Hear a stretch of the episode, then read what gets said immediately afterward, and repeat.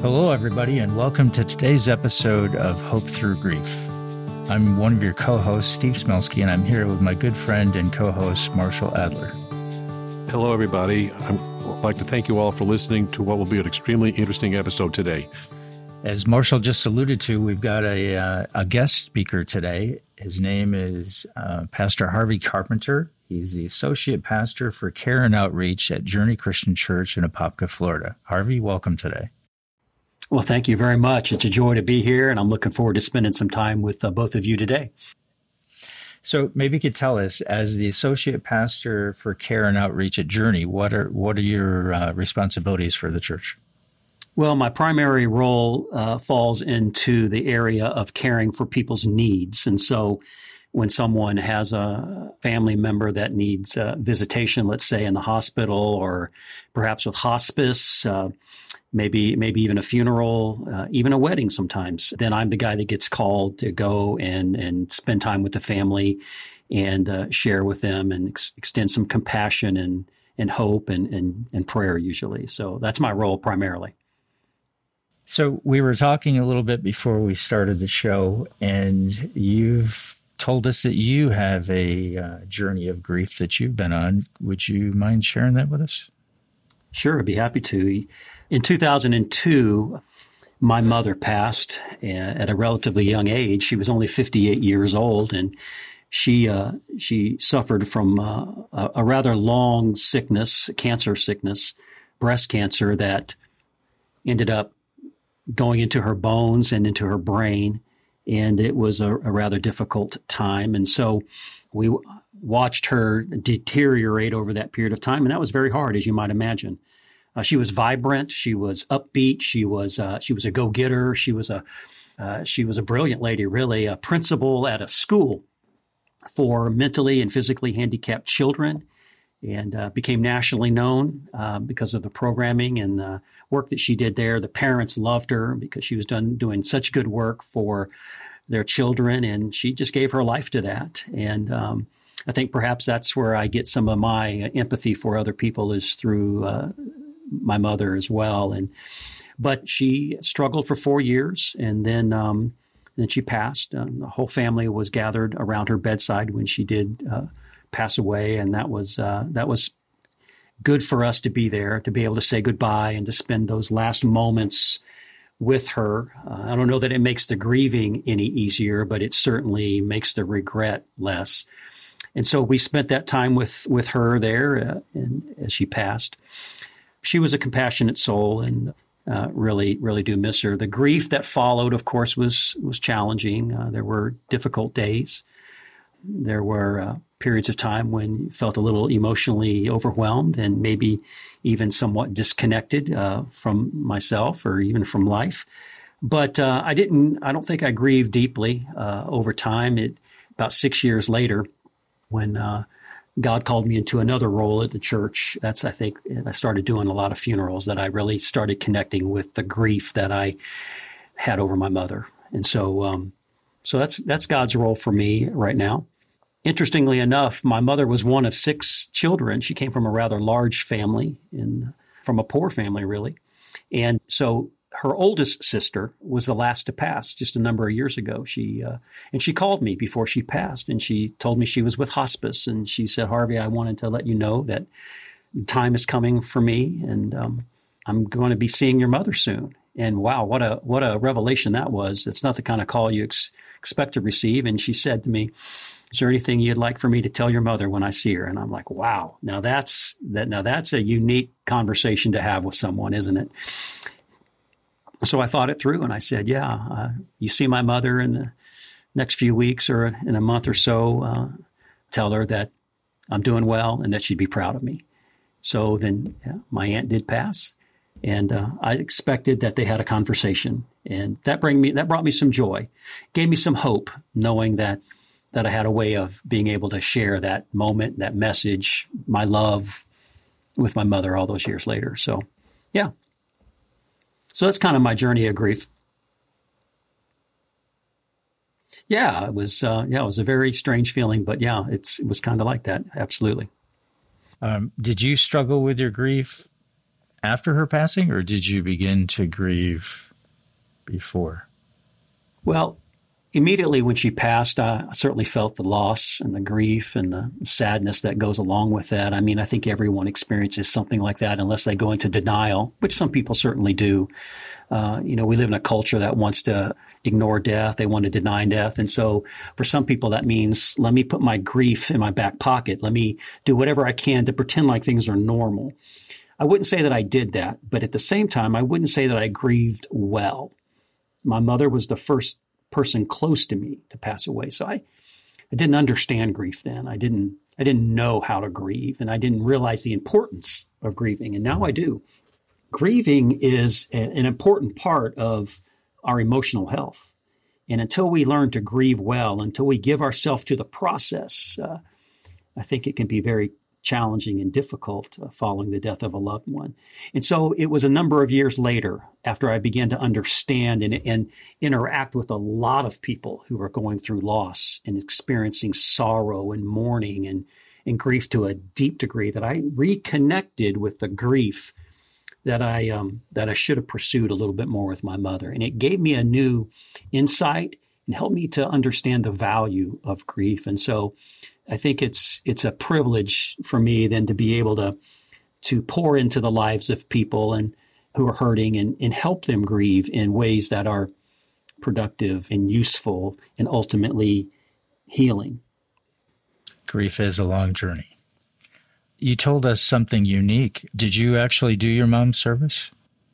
I did not do her service um, one of my best friends, actually. I asked him to do the service, even though I'm a pastor and I often speak in front of folks. Um, it's challenging to do uh, a service like that for someone you you you love dearly, and I was afraid that the emotion of it would be too much for me. Certainly, I had plenty to say, but I didn't think I'd be able to to emotionally handle that weight. And so I, I did it, obviously, uh, attend her funeral with my family, and it was at the church where I was serving at the time. And um, it was uh, it was well attended, of course. She was well loved, and I don't ever regret that I didn't speak at her funeral. Some people have asked me that in the past. You know, do you wish you had had, had spoken? And I don't. I I, I really uh, was able to grieve rather than think about what I was going to say or be at work, so to speak. I was able to just grieve, and that was important for me and my family at that time. So, yeah, yeah. So it was actually at the church that you were a pastor at. It was at the church that I pastored at the time. I was associate pastor, and interestingly enough, we had just built a brand new, large facility, and um, we had just announced the grand opening. In fact, and she passed a week before the grand opening. And so, as it turns out, her service was on the Friday prior to the Sunday that the church was actually going to open for the first time to the community, the, the new facility anyway. And um, I always remember that as a as her service being the first gathering of people in the church building here, and it uh, it brings me joy to know that they came to honor her life as well. Yeah, uh, that's a great story. Is that hard for you now knowing that you had the service there and you're actually a pastor there?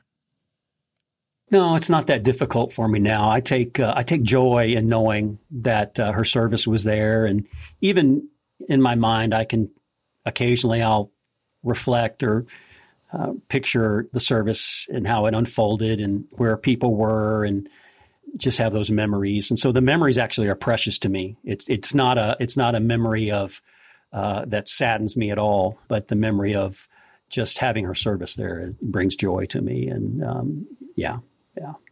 Well, that's awesome. Thank you for sharing that. So, you've been talking with us a little bit before we got on the episode today, and you actually have a rather unique tie to grief. Well, I do. If if you're referring to the my role as a pastor in the funerals that I do, yes, yes. God has led me into a unique role, and I'm one of the few pastors that I know are, that are called to do as many funerals as as I'm called to do. Over the last 12 years, I've done more than 1,500 funerals, and that's not something I ever set out to do. It's not like you, you know, growing up, you say, I want to be a guy who, who does funerals for everybody because it's a, it's a heavy role and it's, uh, it's a, dealing with a lot of grief, but some doors have opened up and opportunities presented themselves. And, um, funeral directors kept calling and I kept saying yes. And so, after 12 years, the number of funerals uh, is, has increased to over 1,500 and gives me a unique perspective on grief, doesn't it? And it, it, certainly has put me in a, in a role to, to be able to help a lot of families along the way. And it's a role that I, uh, I've cherished. And in many ways, it reminds me of my mother, who her role was to be compassionate to people and to help people. And I suppose I inherited some of that from her as well. I find great joy in helping th- people through difficult times. And so uh, God's honored me with that, and I get to do that for a living. Very interesting. I, I don't think I'd ever met anybody before that had done that money. But I do want to go ahead and say Shelley and I had actually met you in the same situation, and you actually did Jordan's funeral for us. That's true. The first time we met was when we uh, sat down to talk about uh, Jordan and his life, and um, I met you and your wife and some other family members, and we had the chance to discuss Jordan, and you told me all about who he was and you know, what a great uh, child he was, and how much he was deeply loved by you and Shelley, and then. Um, then a few days later, we did the the service for him. And I'm going to tell you, I've done, as I've mentioned, a lot of funerals, and that's one of the services that really sticks out in my mind for a number of reasons. Not the least of which is the uh, the friendship that developed uh, with you and Shelley following that. Um, that's been a great joy in my life, and, and I thank you for that. I wish it had come about in a different way. I think we both would agree on that, but it's it's been a joy. But the other thing that really causes me to remember Jordan's service was the fact that um, it might have been the first time I was asked to read sort of a, a, a, eulogy that was written by the person themselves. Uh, I remember Jordan had an assignment in school where the teacher asked them to um, to write about themselves, and he did. So we read that at service, and wow, that was impactful. And the thing that really stands out to me too was the teacher who actually had made that assignment was there at the service. And uh, nobody could have described Jordan's life better than he did himself. And what a what a what a great uh, opportunity that was to just uh, let people hear Jordan's own words. So that really stands out to me. But there's a lot of other funerals that stand out as well.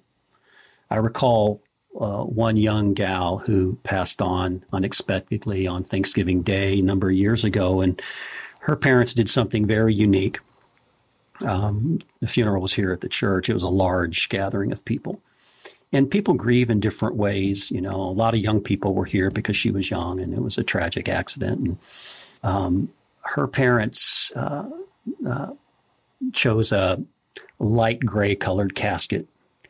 And then they asked people to take permanent markers in various colors, bright colors, red and green and blue, things that you could see that stand out.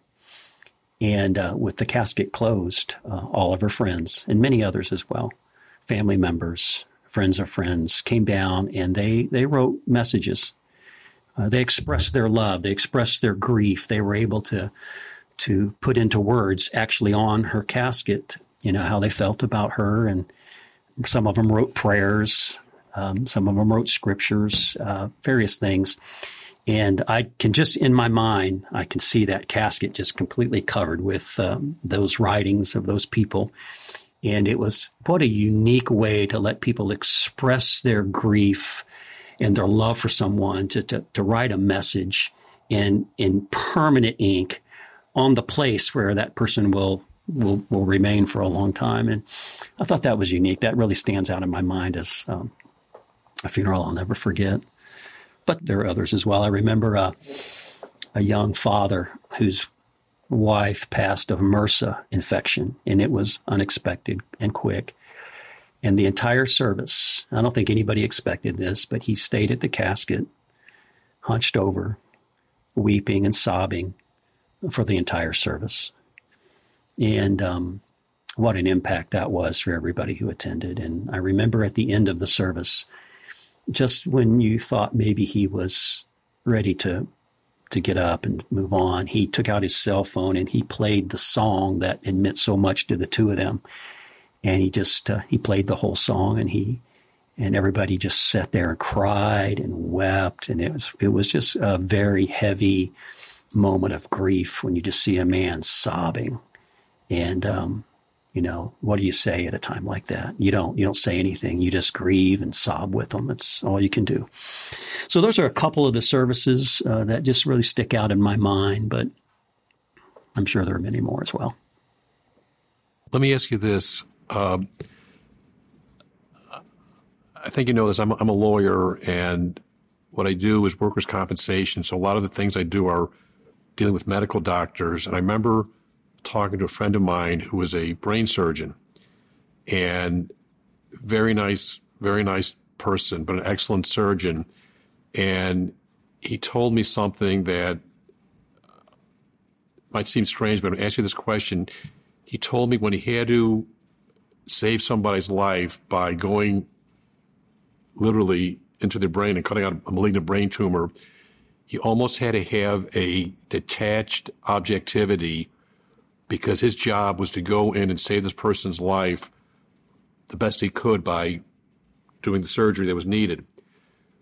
With you, with so many funerals, you must have some way to be objective and a little bit detached because doing as many funerals as you did, if you got personally involved in every single one, it must have been a huge burden on you. Am I correct? I mean, that must be a very tough balancing act for you to do to be you're obviously a kind, compassionate, wonderful person and a great pastor, but also you are there to do a job. And so let me ask you, how do you do that? How do you keep the compassion and humanity that's needed when somebody's grieving to help them, but also to keep the objectivity because you are there to do a job that needs to be done?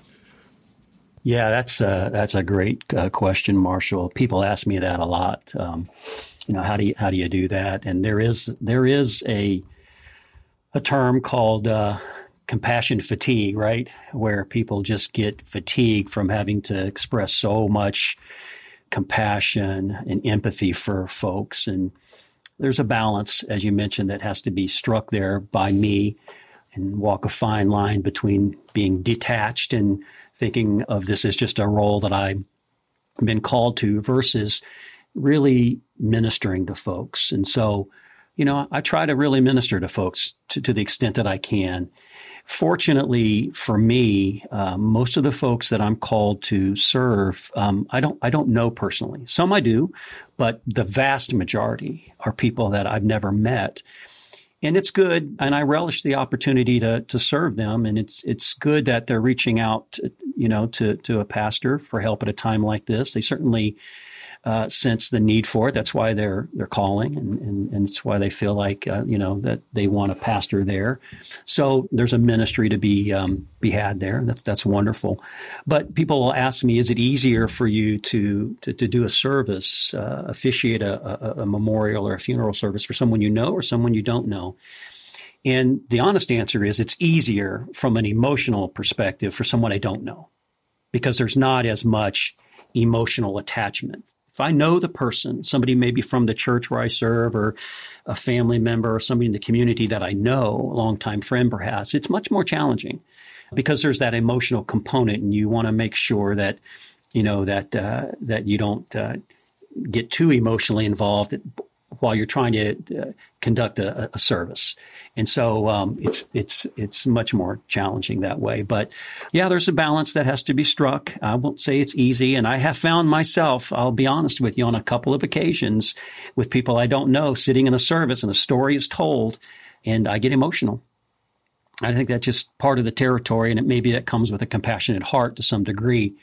But I think the other part of the answer to your question, and I think this is the real answer, is God has given me a capacity to be able to do this beyond my normal talent or skill would normally, you know, be. I think this is really a gift that, that, that God's given me. And, and so perhaps I'm able to bear a little more than most people. And it's something that, uh, you know, he's put up on my heart to do. And, um, and I keep getting, uh, uh, people referred to me. And so it, it tells me that, you know, there, there's an opportunity here to, to touch lives. And that's really what I want to do. So if that means there's a little bit of a, uh, emotional uh, baggage or fatigue that goes with it, so be it. That's what I'm called to do. So, yeah, it's not an easy thing, really. It's great that you realize you have this special gift and you're willing to help others with it. That speaks volumes about your compassion. That's wonderful. Well, thank you very much. Harvey, one of the questions I had was when you get a call, you reach out to them, you meet with them before the service usually. Do you say different things to different families? Is it a case by case? Because I remember when we met you, we said hello and we handed you a picture of Jordan. And the first thing you said to me was, Tell me about Jordan. You had us at that moment because that's all we wanted to do was make sure you knew who he was. Yeah, the most important thing for me is to know uh, a little bit about the life of the person because that's what matters. I mean, the details of the service, the flow of the service, the particulars of, you know, what's going to happen in terms of making the service, you know, work, it, that you can, that can come later. But uh, helping people share what's really the most important thing in their life, and that is their loved one at that time that's passed away. I want to hear their emotion. I want to hear their words. I want to hear them talk about that loved one. It not only helps me, but I think it helps them as well as they begin to uh, process the grief that uh, is is is there. And and ironically, people want to talk about their loved ones. That's that's the big misnomer that people have is I don't want to bring up a loved one because it's going to cause some pain in the person's life, and that's really that's really it may cause some pain, but it's pain that they want to feel because that's what grief is. It's it's a painfulness that is is sweet in some ways because it's a memory of something that you deeply, deeply love and want to keep with you forever. So you want to talk about that. They want to, they want to highlight, you know, their loved one and what they accomplished and what their passions were and, you know, how they conducted their life and what the legacy that has been left is all about. And so I typically try to, to get people to talk initially about their loved one. And then we save the details for later. But one of the things that I think is important for people to know is where I'm coming from as a pastor and what my perspective is and what I want to accomplish. What I think I, we, we all want to really accomplish uh, with with the service, um, whether it's a funeral or memorial service, whether it's a chapel service or a graveside service, whatever the case may be, I tell folks, listen, one of the things that we I'd like for us to do is honor your loved one at the service. So what that means is we want to take an opportunity to share those those wonderful memories, those positive memories. We want to tell stories of love and joy. We want to talk about the passions that they had in life. We want to honor your loved one. That's what we're here to do is to is to honor them, to have those those memories that make us, you know, just smile. And then I say to them, but the second thing we'd like to do is comfort the loved ones. So people are coming and they're looking for a word of comfort people need to know that there's comfort that exists that can that can help them and that can soothe them and that can you know bring healing and and hope to a broken heart. And so i tell them that we want to uh, we want to we want to provide some comfort. For me that comfort usually comes through the sharing of scripture because i believe one of the things that god does best is he comforts us. And so you know i'll share a passage that that just talks about the comfort of God and the presence of God and the goodness of God. Like Psalm 46 is God is our refuge and our strength, a very present help in times of trouble. That's a powerful reminder that in the midst of your sorrow and grief and your pain and your mourning, that God is present. And not only is he present, but he cares. And so that's a comforting thing for people to be reminded of. I suppose the most comforting passage of all is Psalm 23. You know, the Lord is my shepherd. And he talks about how he walks with us through the valleys of grief and pain. And he's there in the midst of us. And when it says there, I walk through the valley, I'm always reminded it doesn't say I run through the valley. We walk because we know God is with us and he's walking beside us every step of the way. And it's always good to know that he's there. So the goal is to bring comfort And then finally, I want to point people in the right direction. People are looking for hope. People are uh, realize life is fragile. It can be short, and um, they're looking for hope. And so we want to point people in the right direction. We want to talk about what's important in life. Family is important, of course. Friends are important, and faith is important. In the end, that's really all that matters. Family, friends, and faith. That's all you have. And so uh, I talk about the importance of uh, giving people, uh, you know, hope and pointing him in the right direction and making that which is a priority in your life your priority, living in such a way that you bring honor and, and glory to your loved one. That's the best legacy you can live. Live your life in a way that they would be appreciative of it. So those are the three things I really try to tell families when I talk to them initially, you know, talk about their loved one, get them to share that story with me and then we talk a little bit about the service and how that's going to flow and what's important to them. And do they want to include music? Do they want to have scripture? Do they want prayers? Do they, who do they want to give the eulogy? Um, do they have other family members who want to say some things? So all of that has to be uh, set up and then, um, then we do the service. So that's how it usually happens. Marshall, did you have a uh, question on I think we were talking earlier between the different religions and, and different things for comparison. Right. Uh, Pastor Harvey, you know, uh, I met you through Grief Share, and you know that uh, I'm Jewish. And uh, growing up Jewish, I've learned the Jewish religion has certain procedures dealing with grief. And one of the tenets is to help have the community help somebody who lost a loved one. It's called sitting Shiva. When somebody loses a loved one, the community rallies around the family, taking over the house, taking, bringing food in, taking care of all the family members. And it's really a wonderful thing to see people rallying around you when you most need people. My question to you is sort of twofold. Um, again, I've been to many funerals of Jewish friends. I've been to many funerals of Christian friends, and I've noticed a lot of similarities between a Jewish and a Christian funeral service. I see the same thing with family and friends rallying around, which is great. So my question is twofold: is do you see any distinction between Judaism and Christianity with that? But also, as we're taping this, uh, I guess that's old way to say taping. As, as we're doing this on the computer digitally, somebody might be listening to this 50 years from now. We're, we're doing this in 2020 during the middle of a worldwide COVID-19 coronavirus pandemic where for centuries, the way that the Jewish and Christian religions have been dealing with grief is to get people together, get people hugging, get people as far the antithesis of social distancing is a sitting Shiva situation or a funeral situation. So my question is now, again, how does the Christian religion have similar similarities or differences with the Jewish religion? But also, how are you dealing with the fact that everything we're being told to keep us safe now with the COVID 19 coronavirus is at odds with what people have done for thousands of years, helping loved ones go through grief? So it's a twofold question. Yeah, that that uh, that's we're in a unique time for sure. That's that's true. Well, the, the reality is, um, I often get asked to speak at uh, funerals for Jewish folks. I mean, that's not an uncommon thing.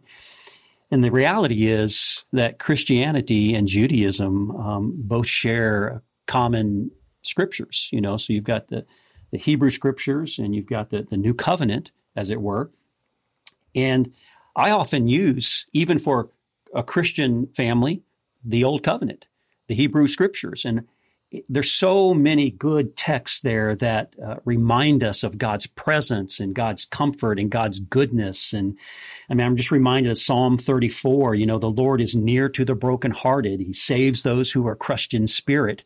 And I tell folks, you may feel overwhelmed today. You may feel as though you're crushed by your emotions, but the promise is that God is with you and that he saves. And of course, if it's a, a family that puts their hope in Christ, is they're a Christian family, I would say the the resurrection of Jesus is what gives us hope today. And and so, uh, but there are so many common teachings and common language that can be used between uh, a Jewish or a Christian uh, service that you know that they're they're in many ways very similar, very similar. And in terms of practice, uh, again, I mean, you go all the way back to the scriptures. Jesus was a Jew. I mean, and you see him attending funerals.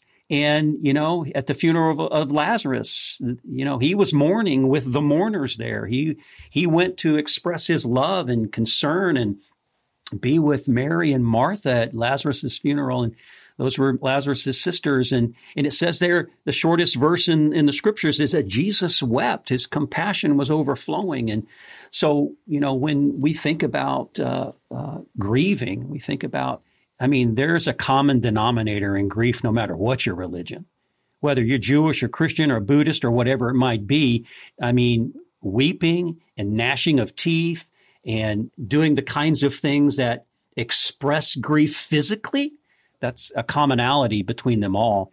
If you go back a little further into ancient times, and I'm not sure whether or not this is still a practice in Judaism, but I mean, people used to grieve outwardly and physically. I mean, they would they would rip their clothes they would put ashes on their head they would they would isolate themselves for a certain amount of time there would be a period of mourning you don't see that as much today in in our western culture at least mourning doesn't unfold in that way. Grief doesn't seem to take that path. It's it's almost almost always seems like it's back to business as usual, you know, after a service and people don't take time to grieve like they used to. So I think that's one of the one of the beauties of the Jewish religion as I see it. If you look back into the Old Testament, there were some practices there that I think we would all be better served by if we were to adopt them and and grieve in those ways. I, I really do, but I because I think there's a lot of wisdom and value in in that, and that's why you can read the Psalms, and it's just full of passages about God's presence and overcoming difficult times, whatever they may be. As far as today's uh, situation with COVID, I've done a number of services where we've had to have social distancing, and I'm going to tell you, it's an odd thing where people can't get together, and naturally they want to be close to one another, and they want to be, uh, you know, hugging and weeping and wiping away the tears. And when that's not, uh, you know, it almost comes second nature to folks. Uh, but when that's when you're prevented from doing that, it, it seems strange. It seems uh, out of the normal uh, flow of how you would normally grieve. And so I think though there will come a time where we get through that, people go right back to to grieving and and and, and being close. I think families may uh, may ignore some of the the social distancing simply because they're family.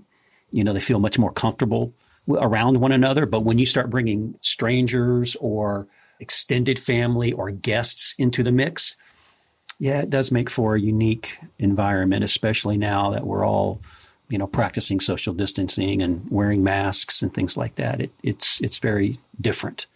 So how it has effect on grief, I don't know. Probably doesn't have a very good effect on grief because I think one of the things that helps people have hope for the future is knowing that they're loved and cared for, and that almost always takes personal human touch. And so we're lacking some of that right now the social distancing that's happening and the isolation that's happening is contributing to, I think, more emotional and relational dysfunction right now through COVID. So uh, hopefully we'll come to a time when this whole period is, you know, over soon. That's that's our prayer, at least for sure. Do you have any of the families reach out to you after the service recently in the last few months where they're struggling because of the situation? No, I haven't had any families uh, reach out and, and, and mention anything about struggling because of COVID or anything like that. It's not uncommon, though, for families to reach out afterwards um, to inquire about maybe a next step for their family or for them personally with their grief. And oftentimes, that next step, um, f- at least for me, would be to suggest to them a support group And the, support groups uh, that I'm familiar with, there's one called Grief Share that we have at our church. And we recommend people uh, who are looking for help through their grief uh, join that group. And um, we've been doing it for a number of years, have uh, great leaders, and um, uh, many people have gone through it. And um, most express it to me and to others that it's very helpful. And um, it's it's uh, it's uh, it's designed to be discussion oriented. people come together, they share their stories, they share their grief, they remind one another that they can get through this and they can cope even in the midst of the pain. And so uh, I'll often recommend that when people follow up with me. Sometimes, if they're asking specifically for a therapist or a counselor, we have partners that we work with at church that we can recommend, and sometimes we do that as well. Yeah. Yeah. And then sometimes people just ask, you know, about the church and how to get more involved. And there's an enlightening that happens to them at the death of a loved one where they start thinking about eternity. They start thinking about their own passing and the importance of life, and they want to make some changes. And so that sometimes that's a discussion that takes place. And, um, you know, that's, uh, and I think that's a good thing. It, that's again goes back to what I said before about pointing people in the right direction. Um, just helping remind, just helping remind people that there's more beyond this life. And when you begin to grasp that there's more than what we just see day to day, um, it it starts to open up some things in some people's minds. I'll give you an illustration. There's a a monument in Spain that's a monument to Christopher Columbus, and it's well known. You could you can look it up. It uh, and at the bottom of the monument it says "No plus ultra," which means no more beyond, meaning that this is all there is. There's no more beyond. This is it. But what Columbus discovered was that in fact there is more beyond. He was an explorer, as you know. And so at the base of this monument is um, is a lion, and the lion is reaching out with its paw, and it's striking away the word no. So now the monument reads, "More beyond." And what a great reminder that sometimes we have blinders on that this is all there is, this world that we live in, because it's all we see.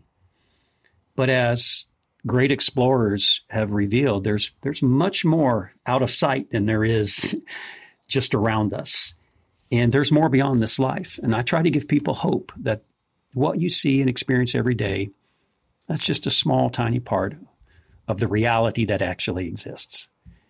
And I think it gives them hope, not only for themselves, but even for their loved one that's passed on. And um, so, yeah, yeah.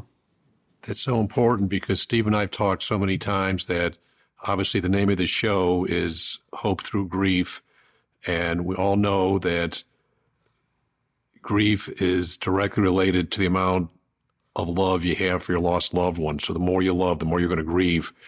And Steve and I, you know, we both lost sons and it's something that we know we will be on this grief journey for the rest of our lives. But we also know that life's for the living, and we have to do everything we can to live our lives as a tribute to our lost loved ones. And part of that is to have hope for the future, to have hope to try to help people.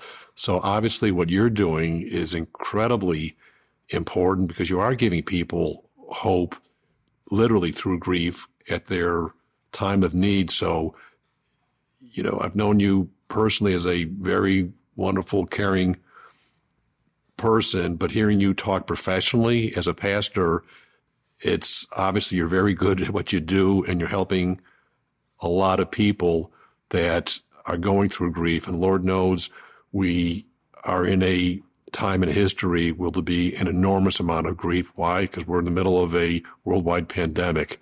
So I think doing what you're doing is literally something that could be saving so many people. It's, it's a wonderful thing to hear. Well, thank you, Marshall. I, I certainly consider it a privilege to to do that, and also to be able to share what God's doing uh, through me and through Journey uh, with you all, and hopefully with many other people through this podcast. And so, I just consider it a privilege.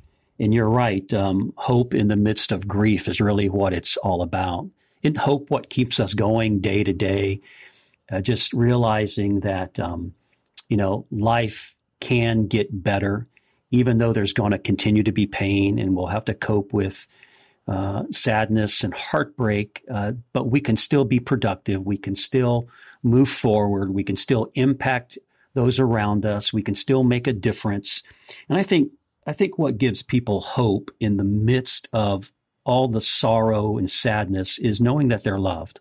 I think that's important. People need to realize that they're loved and um, loved by their family, loved by their friends, you know, loved by God. Uh, love is so important. People need to remember that. Even when you feel that you're not loved, actually you are. And um, people need to accept that. And I think that gives people hope. The other thing is, as we mentioned before, hope comes from realizing that there's more beyond just this life. I mean, it, and and when we begin to let that sink in, um, it opens up windows of opportunity for for not only uh, this life, but we even start thinking about the life to come. And so that I think gives people a, a lot of hope. And then I think another thing that gives people hope is understanding that God is ultimately in control.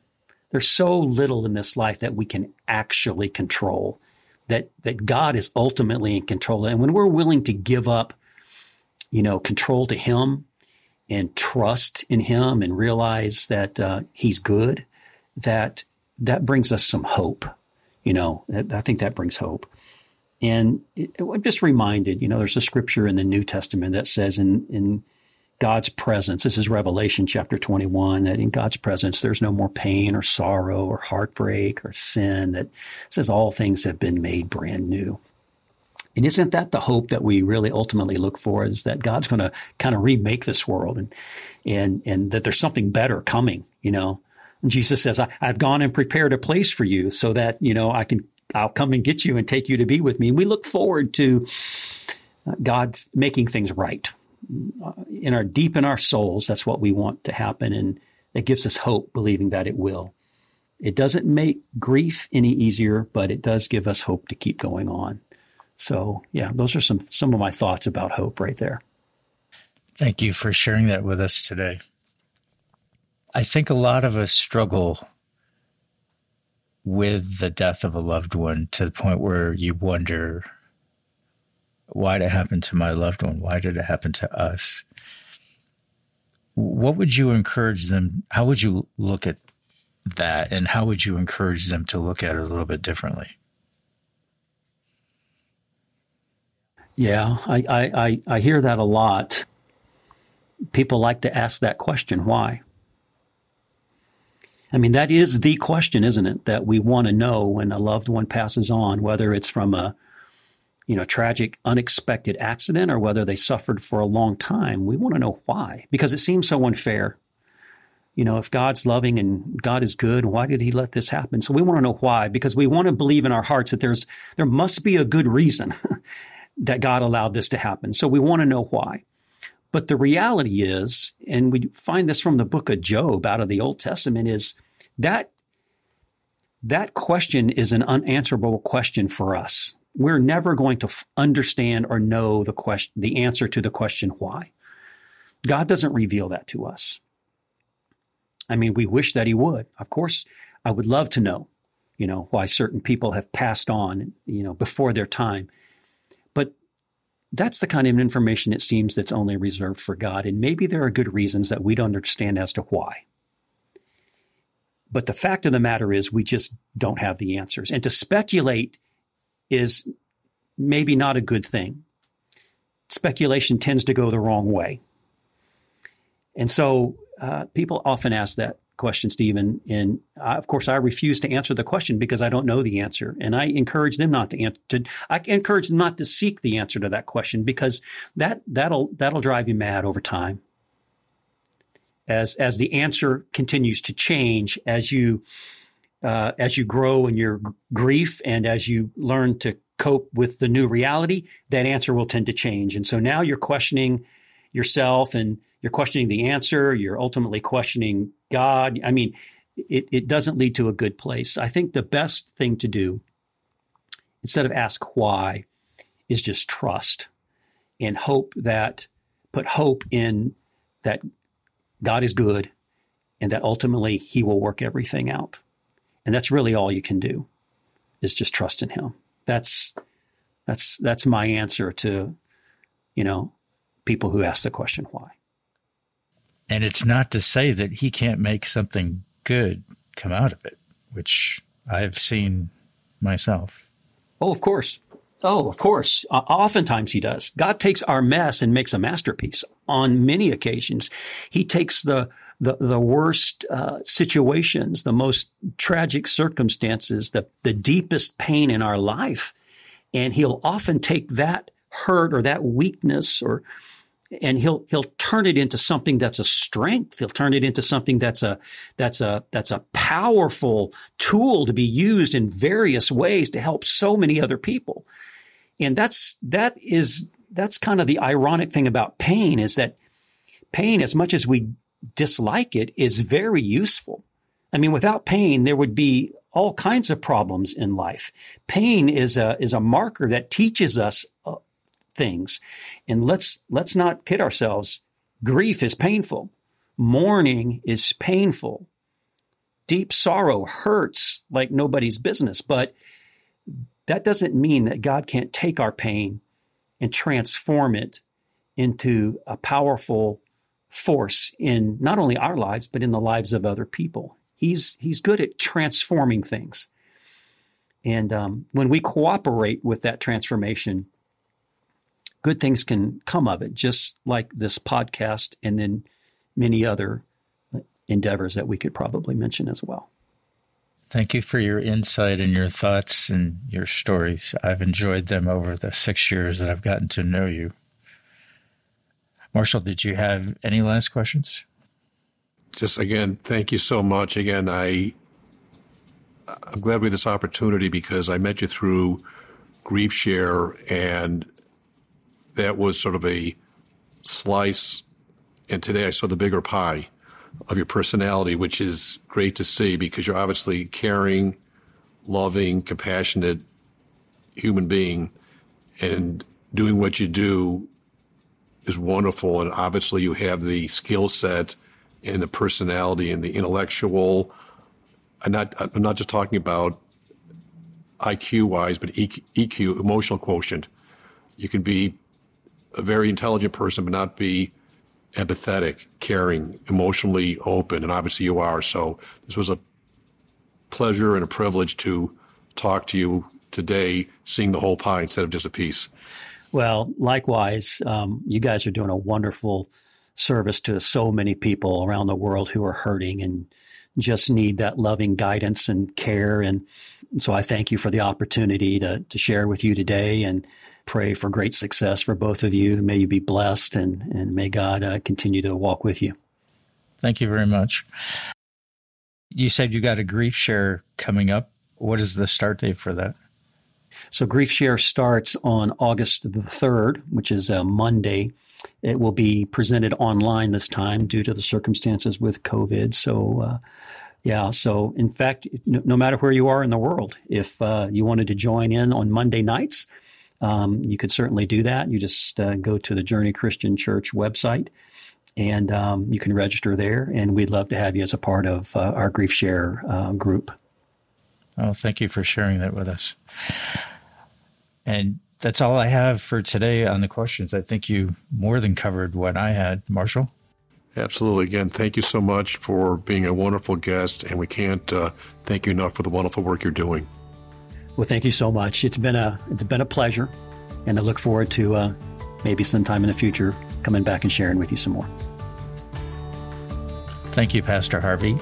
And that'll wrap up our uh, show today with Pastor Harvey Carpenter, Associate Pastor at Journey Christian Church in Apopka, Florida. Thank you for joining us today on this episode of Hope Through Grief. Thank you for joining us on Hope Through Grief with your co hosts, Marshall Adler and Steve Smelsky. We hope our episode today was helpful and informative. Since we are not medical or mental health professionals, we cannot and will not provide any medical, psychological, or mental health advice. Therefore, if you or anyone you know requires medical or mental health treatment, please contact a medical or mental health professional immediately.